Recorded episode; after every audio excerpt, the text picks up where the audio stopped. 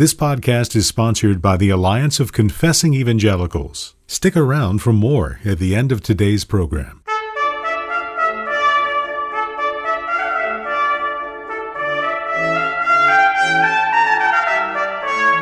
This is Theology on the Go, a brief interview about an eternal truth.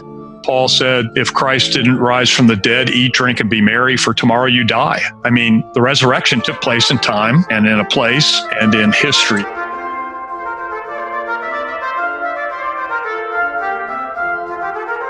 Hello and welcome to Theology on the Go. I am Jonathan Master and I'm joined by my friend and co host, Dr. James Dolezal. James, how are you today? Well, Jonathan, thanks.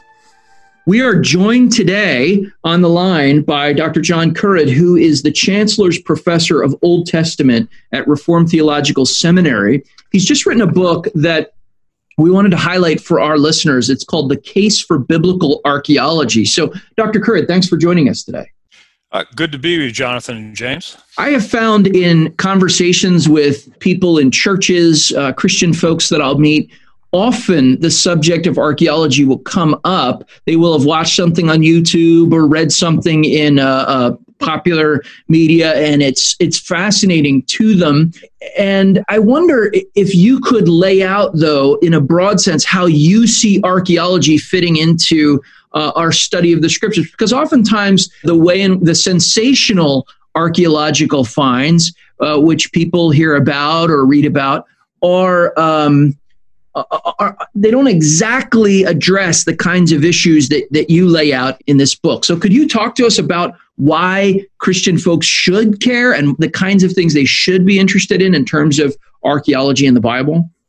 Sure, that's uh, that's a great question. I think that a lot of people in our circles and evangelicalism look at archaeology to prove the Bible. I don't look at it that way. It's uh, truth, not proof. And my view is, and I'm not an evidentialist, I'm a presuppositionalist, and therefore uh, I don't think the Bible needs to be proven. I think it stands well enough on its own. As Spurgeon once said, defending the Bible is like defending a lion. Uh, it, you know, it defends itself quite well. And so, what we're looking for is truth and confirmation and illustration of uh, of the scriptures. So that'd be the first thing I'd, I'd say to that. The second is um, I think we've been greatly affected by things like the Indiana Jones movies, a lot of what we call pop archaeology, these sensational finds. I'm not going to name any names, but I remember not too, you know, a few years ago that somebody said they found the uh, Ark of the Covenant in a cave in, uh, in, in Ethiopia, and it had still had blood on it but they happen they they happen to forget their camera that day. So uh, or you know they found the uh, Egyptian chariot wheels in the in the Red Sea or things like that. That does us a disservice, I think, because archaeology is just really a lot of hard work. It's a lot of academic slogging. Uh, we do find great things, uh, but we don't need to do the pop archaeology. Uh, would be my position I wasn't going to ask this question, but I'm tempted to ask very briefly do you own a felt hat or a bullwhip? I hate the fact that you asked that question because All I right. actually do. I have an original Indiana Jones felt hat. When that movie first came out, they were selling them in stores, and my wife bought me one. I All still right. have it. So I don't wear it, but I still have it. Okay, well then, then you're off the hook. okay, good. I liked how you quickly blamed your wife. There's a there's a long long tradition of that, biblically speaking. Um, pastor, so I'm used to doing that from the pulpit. You know. I, I wonder though to expand upon what you just said. So there are things that do archaeology a disservice in our communities. What are the things though that archaeology does bring uh, to our understanding of the scriptures? Are there, are there are there particular examples that you would give of of significant archaeological finds, not sensationalized, the kind that you described earlier, but significant finds that do help expand our, our understanding of the biblical world? Or or how, how does how does that work that interface between archaeology and and the bible? Yeah another great question. Um, uh, that I've thought through a lot. And you know, we're we're in a time that's uh, the millennials and so forth. There, and I don't want to pick on them all, uh, but it's very ahistorical time. That history really doesn't matter, and and who cares about history and those different types of things. But what archaeology helps us to do with the Bible is to show the earthiness of the scriptures that they were given in uh, time, place, and history. And I think that's really important. You know, Paul said, if Christ didn't rise from the dead, eat, drink, and be merry, for tomorrow you die. I mean, the resurrection took place in time and in a place uh, and and in history. So it it sets sets the Bible into this what we call the realia. It really happened. It's really real. And sometimes I think we forget about that. I think our congregants forget about that, and uh, so I think it's important to remind them of that very case. Now, regarding some of the uh, the finds that, that have been made, they're they're spectacular and they're real. Things like the Rosetta Stone that was found by Napoleon's army in 1799 uh, gave us uh, uh, the window into translating the hieroglyphs the Dead Sea Scrolls, uh, the earliest uh, manuscripts we have of the scriptures from second century BC. Uh, these are great finds that really help us to, to understand the scriptures and to show the earthiness of the scriptures. I wonder if I could take off on that. You said that they help us to understand the scriptures. Early in the book, you say that archaeology is the systematic study of the material remains of human behavior in the past. Um, much of what we're finding may not have featured exactly in any particular biblical narrative. That door frame or that pile of potsherds um, wasn't actually used by a biblical character in a biblical event. But what what does sort of entering into the remains of that material world do to illumine the text uh, for the layman reading it, for the pastor preaching it? How does it how does it give um, vividness or texture uh, to the text? I've been uh, a field archaeologist at the site of Bethsaida, which is a, a, New Testament site on the Sea of Galilee. And what we've uncovered there is a fishing village, and it's the hometown of, of John, Andrew, I mean, uh, Peter, Andrew, and Philip. And uh, we found all sorts of fishing gear. Uh, my, my hmm. area of excavation was in the New Testament domestic quarter, so we were finding what their houses were like, what um, you know, what it was like to be a fisherman in, in those particular days. It's hard work. It's, you know, sunrise to sunset. These guys were hardy uh, people, hardy men uh, who were following, following uh, Christ in, in, in, Galilee, and they were poor indeed. Um, and that's who Jesus chose uh, to bring the gospel to the world was through those those types of men. So I find it enlightening uh, spiritually as well as physically enlightening.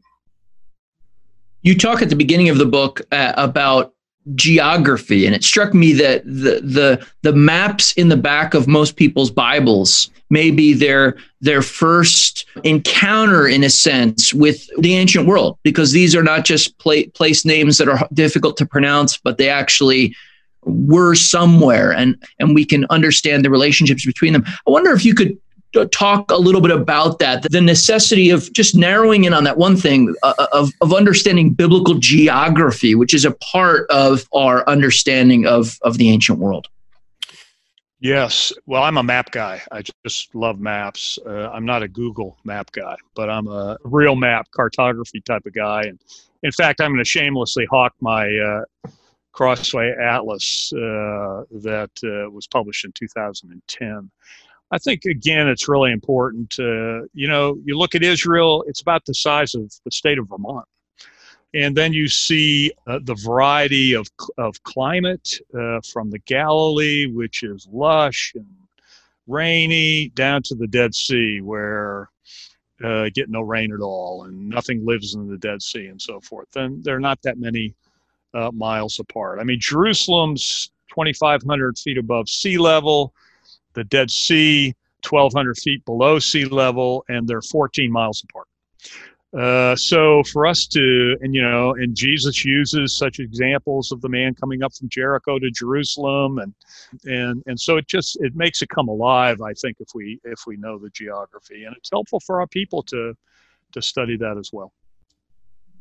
I wonder if you could expand upon that. You mentioned Jesus' own journey uh, from Jericho to Jerusalem at various points um, in his in his earthly ministry.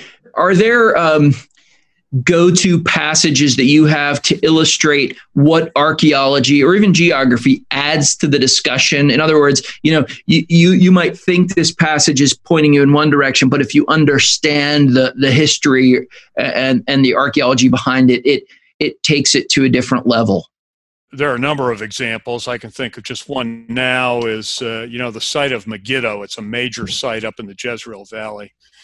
And uh, after the time of Solomon, we found a destruction layer there that uh, was from the time right after Solomon when the Egyptian pharaoh Shishak came through and destroyed numerous sites uh, in, in the northern kingdom.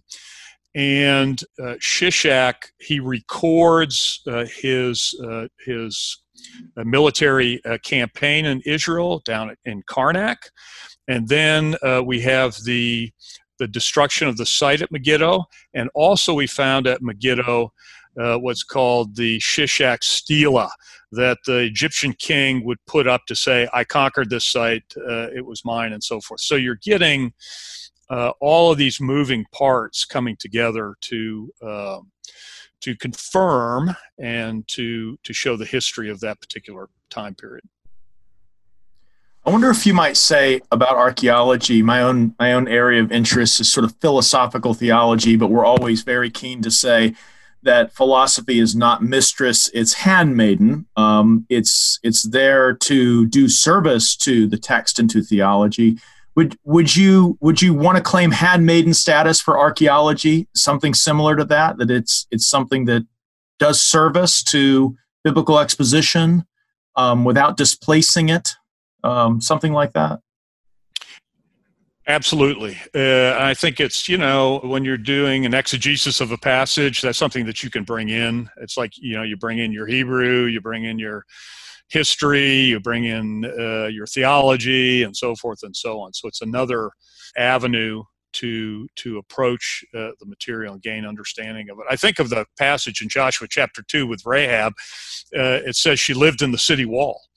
Uh, now we've excavated there and we found out that the houses absolutely were built. Their back rooms were the city wall of, the, of, of Jericho. So those things can come together and they can be of interest to your people. And again, uh, not only illustrative but confirmatory.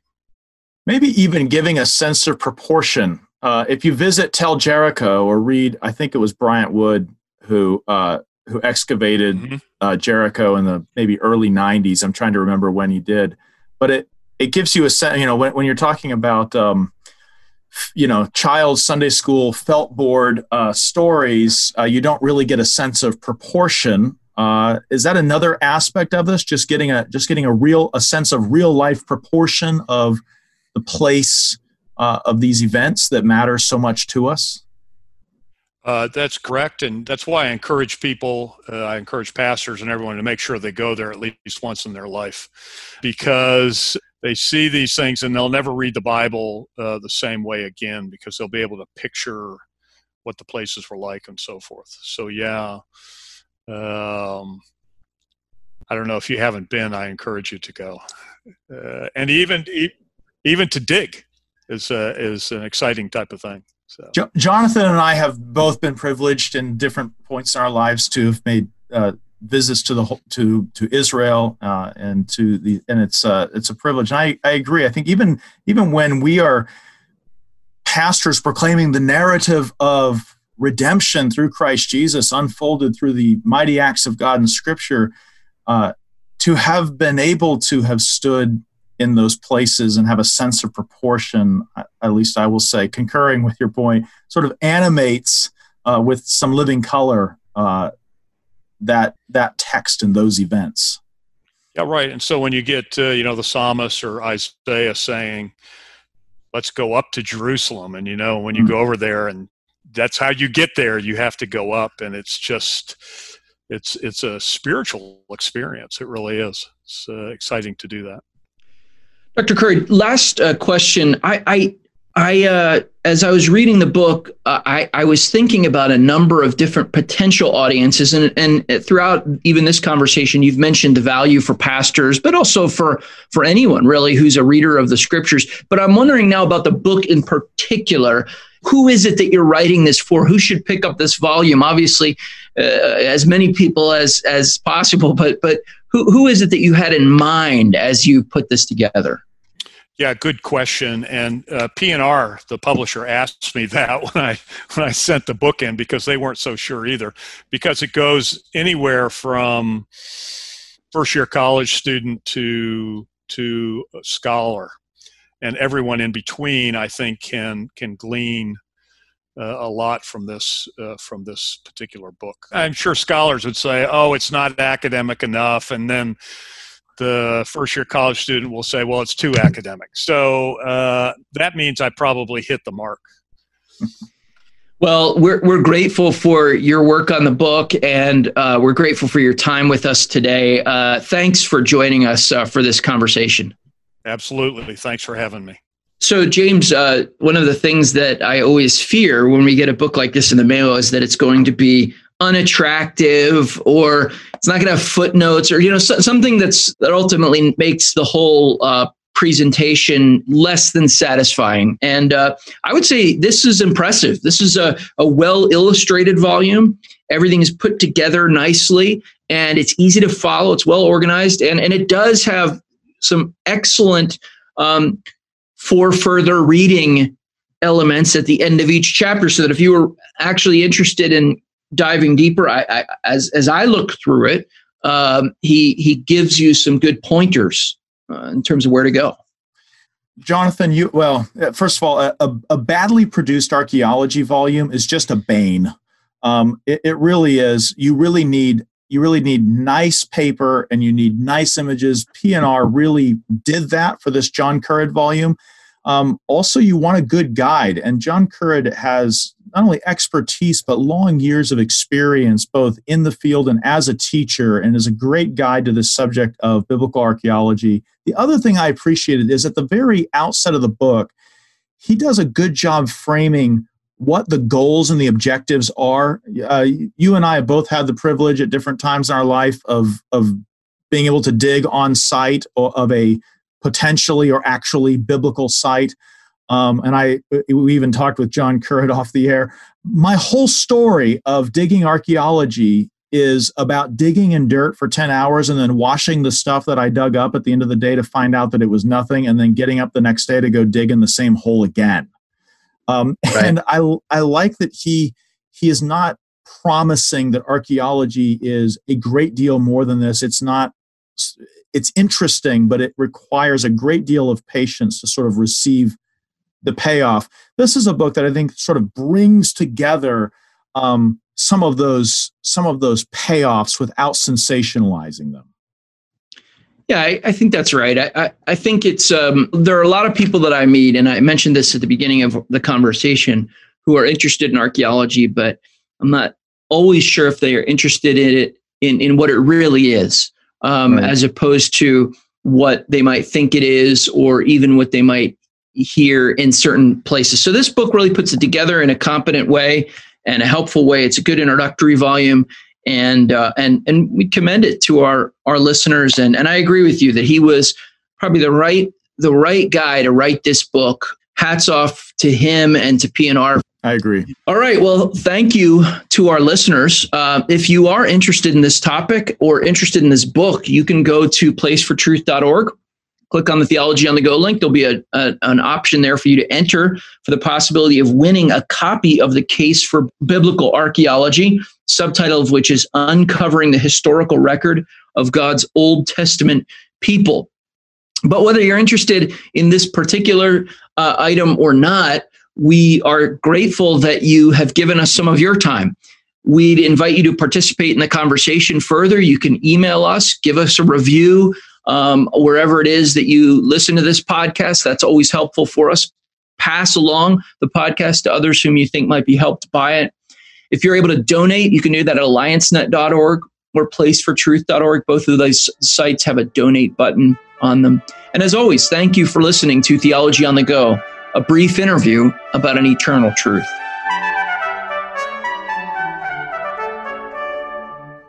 We've all faced unprecedented challenges here of late, and the church has not been immune.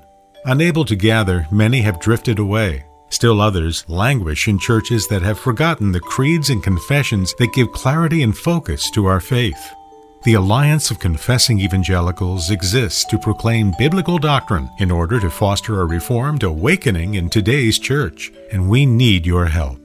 To be salt and light in a dying world, we need a strong and committed church, equipped with the truth and ready to serve the gospel.